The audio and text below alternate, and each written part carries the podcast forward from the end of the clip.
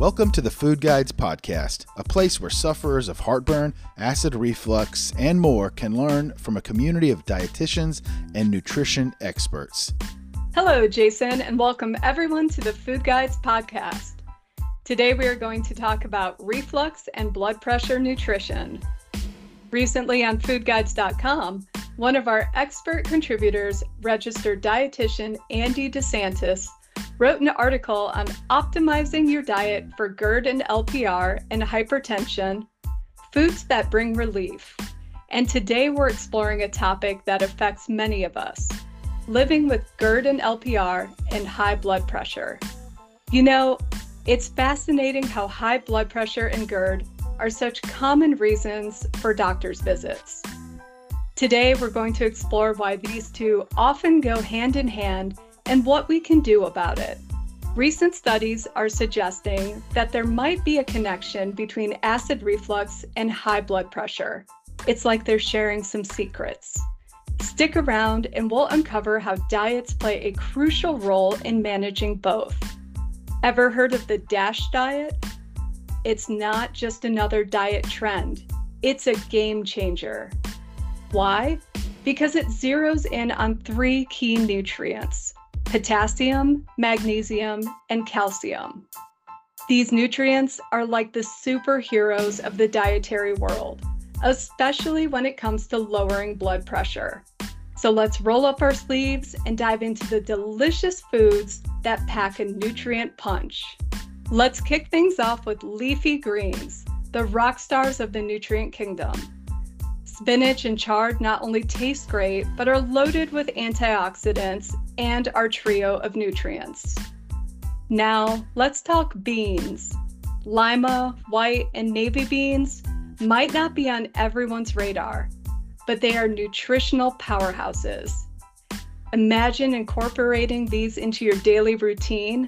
The benefits are immense. Carbs, anyone? Whole grains like brown rice and whole wheat bread can be your blood pressure's best friend. Even if you're a die-hard fan of white rice, we've got some tricks up our sleeves. Potatoes, sweet potatoes, squash, oh my. Starchy veggies can be both delicious and your ticket to a GERD hypertension friendly grocery list. Time to explore the deep blue sea of benefits fish, from salmon to mahi mahi, not only tantalize your taste buds, but are rich in potassium and magnesium. And yes, fish bones have some calcium magic too. Let's talk snacks. A handful of almonds, cashews, or pumpkin seeds, they're not just crunchy delights, but can work wonders for your blood pressure. Snacking just got a whole lot healthier.